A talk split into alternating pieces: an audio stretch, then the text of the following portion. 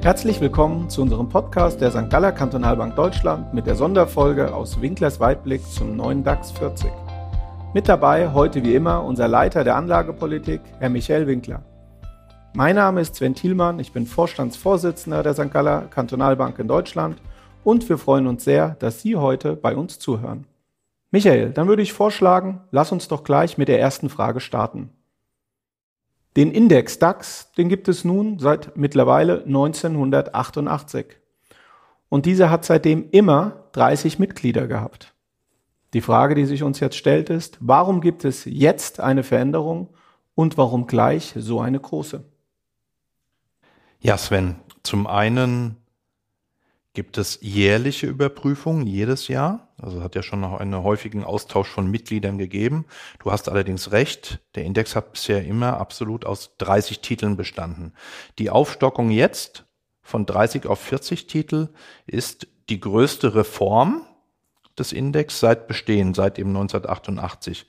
Als Grund, man weiß es vielleicht schon gar nicht mehr, haben wir den Fall Wirecard. Also den Skandal und die Insolvenz des Unternehmens Wirecard, das zu dem damaligen Zeitpunkt eben im DAX war. Und insofern ist die Anpassung von 30 auf 40 Titel fast nur ein Nebeneffekt, weil der, die, der größte Effekt der, dieser strukturellen Anpassung vor allem qualitative Kriterien waren, um einen zweiten Fall Wirecard zukünftig zu verhindern. Das heißt also, dass wenn nochmal ein Unternehmen, was wir alle nicht hoffen, im DAX äh, insolvent gehen würde, dann würde dieser Titel nicht noch mehrere Wochen im DAX bestehen bleiben. Ganz genau. Ähm, das war ja leider der Fall, den wir hatten eben vor einigen Jahren. Und das ist eines dieser qualitativen Kriterien. Ich würde die gerne kurz einmal aufzählen. Ziel dieser neuen qualitativen Kriterien ist einfach eine Anpassung des Regelwerks der deutschen Börse an internationale Standards. Also wir haben zum einen einen Titel, der neu aufgenommen werden möchte in den Index, muss mindestens zwei Jahre operativ profitabel gewesen sein. Was uns gleich wieder zu dem Fall bringt, ähm, wir haben noch nicht seit allzu langer Zeit Delivery Hero im DAX als neues Mitglied.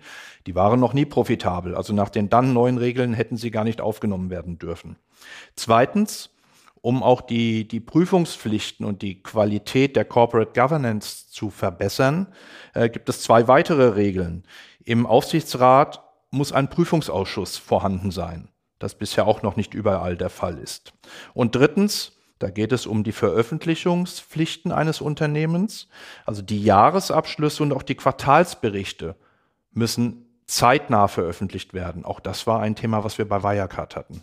Ah, okay, also das sind die Veränderungen. Da habe ich aber gleich zwei weitere Fragen dazu. Erstens, ähm, die kannst du am schnellsten beantworten. Delivery Hero, die bleiben aber jetzt im DAX oder müssen ja. die aufgrund der neuen qualitativen Richtlinien raus? Also nein, die bleiben drin, okay. Sie dürften nur, wenn sie noch heute noch nicht drinne wären, würden sie nicht aufgenommen werden. Okay.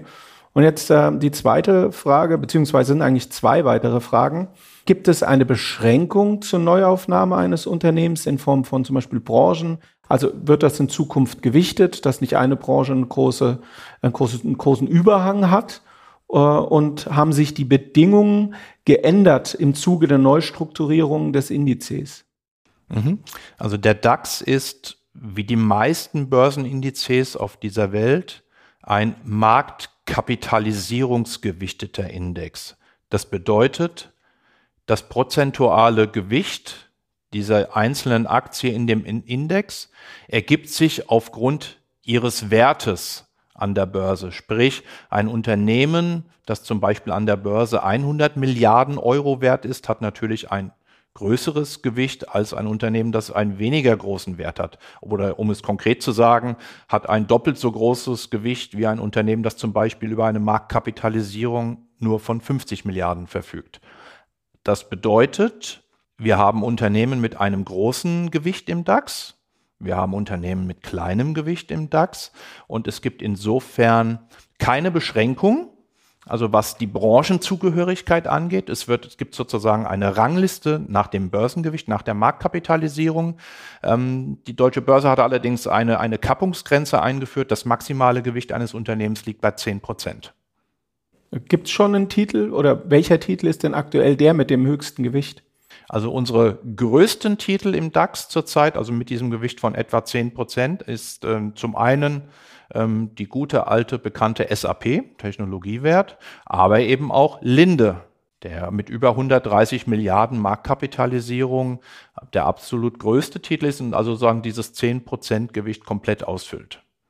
Okay, bei Linde gibt es aber eine Sonderheit. Ja, also wie, wie, wie bei so vielen Indizes ähm, gibt es absolut Besonderheiten und man kann nicht sagen, die Welt ist schwarz oder die Welt ist weiß.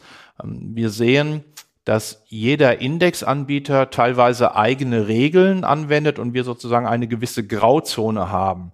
Und auf Linde trifft ähm, dieses Beispiel natürlich hervorragend zu.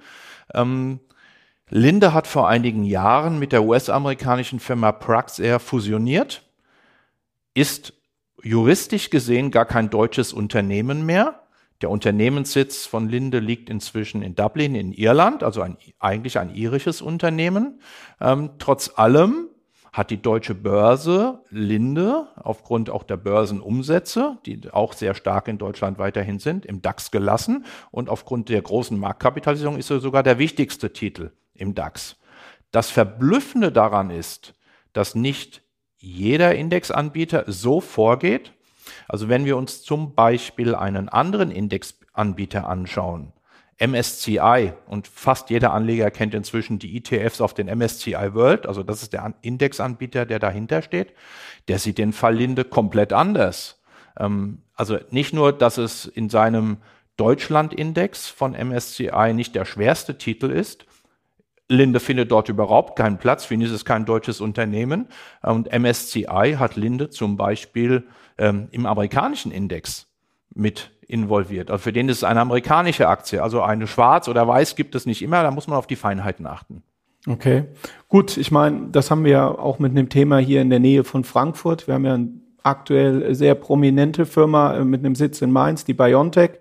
Die sind ja auch an die Börse gegangen und zwar an der Nasdaq äh, und, und nicht hier in Deutschland. Und was war da der Hintergrund? Warum sind die nicht, die werden ja jetzt aktuell unter den neuen Kriterien potenzieller DAX-Kandidat? Ja, und das ist auch eine, eine sehr spannende und aktuelle Frage, weil der Erfolg der Firma BioNTech hat natürlich dafür, dazu geführt, dass die Marktkapitalisierung der Aktie richtig groß geworden ist. Also die Firma ist inzwischen an der Börse über 60 Milliarden Euro wert. Und wenn wir die reinen Marktkapitalisierungsrichtlinien anwenden würden, würde sie im DAX zu den Top 10 gehören, gerade als deutsches Unternehmen. Allerdings hat BioNTech, als sie den Börsengang gewählt haben, sich dazu entschieden, wie viele Wachstumsunternehmen, also aus dem Technologiesektor oder eben dem der Biotechnologiebranche an der Nasdaq an die Börse zu gehen, der amerikanischen Technologieaktie und eben nicht zuerst in Deutschland. Sie wird auch in Deutschland an der Börse notiert, also ich kann auch die BioNTech hier in Deutschland kaufen, aber sie ist hier in Deutschland sozusagen mit einer Zweitnotierung nur. Sie notiert nicht in diesem Prime oder General Standard, den die deutsche Börse als Qualitätskriterium sehen würde. Und insofern ist zum Beispiel die irische Firma Linde, schwerster Titel im DAX, die deutsche Firma, die Mainzer Firma BioNTech, die auch zu den Top Ten gehören würde, gar nicht im DAX oder den deutschen Indizes nach den Regeln der deutschen Börse enthalten. Okay, gut. Also wie du gesagt hast, es gibt nicht immer schwarz und weiß. Es gibt aber noch weitere Fragen. Und zwar die Vergrößerung des DAXes von 30 auf 40 Mitglieder. Ist das ein Vorteil für die Anleger oder spürt man da kaum eine Veränderung. Also es ist auf jeden Fall ein, ein Vorteil für die Anleger, weil es den DAX natürlich über zehn neue Firmen einfach bunter macht. Das ist schon mal die erste Kernaussage. Ich kann auch sehr gerne, weil ich glaube, den wenigsten das so ganz genau bekannt sind, einfach diese zehn Titel einmal nennen. Gerne. Das sind, wir haben Airbus, wir haben Zalando, wir haben Siemens Healthineers, HelloFresh, Simrise, Porsche Holding, Brenntag, Puma und Kia gehen. Also das klingt nach einem bunten Strauß von neuen Technologien, Onlinehandel über Biotechnologie, aber eben auch zum Beispiel Porsche und Airbus, die eher die alten Branchen definieren. Was bewirken diese zehn Titel für den DAX, diese sozusagen Aufstockung von 30 auf 40? Zunächst einmal nicht so viel. Der DAX wird natürlich größer, das heißt die Gesamtmarktkapitalisierung steigt, aber sie steigt im DAX jetzt nur um etwa 15 Prozentpunkte. Also während der Alt-DAX mit seinen 30 Titeln gut 65 Prozent der deutschen Börsenlandschaft repräsentiert hat, äh, repräsentiert er jetzt über diese neuen 15 Prozentpunkte, das ist das Gewicht dieser zehn Titel, ähm, etwa 80 Prozent. Das ist schon also mehr, das ist breiter, das ist gut. Es sind auch neue, junge, dynamische Unternehmen dabei. Und äh, für den, der das äh, nicht weiß, diese zehn Titel sind ja dann auch die zehn größten aus dem MDAX. Also die sind aus dem MDAX herausgenommen worden und jetzt in den DAX hineingenommen worden. Allerdings, wenn wir uns Sektorengewichtungen anschauen, tut sich gar nicht so viel, weil viele der Titel ein relativ kleines Indexgewicht haben, weil sie eben noch nicht so groß sind. Und Gerade mit Airbus haben wir einen Vertreter eher der alten zyklischen Branchen, also ja, äh, Flugzeugbau, ähm, der zu den Top Ten im DAX gehört. Und auch die Porsche Holding als äh, sozusagen Repräsentant der Automobilindustrie ist ja auch eher die alte Welt. Und das bedeutet, wenn wir uns die Branchenstruktur im DAX anschauen, dass die Automobilindustrie und die Chemieindustrie äh, weiterhin die absoluten Schwergewichte im DAX bleiben. Also er wird etwas breiter, er wird etwas bunter, aber in seiner wirklichen Struktur ändert sich nicht so viel. Ja, und für den klassischen ETF-Anleger ist er nun attraktiver, wie zum Beispiel der MDAX, denn es ist ja so, beide Indizes sind 1988 gestartet, glaube ich damals mit 1000 Punkten. Und ähm, der DAX steht heute bei knapp 16.000 Punkten und der MDAX, glaube ich, bei knapp 34.000 Punkten. Ähm, also man hat ja durchaus eine unterschiedliche Entwicklung in diesem Zeitraum gesehen. Wird sich das deiner Meinung nach angleichen in Zukunft?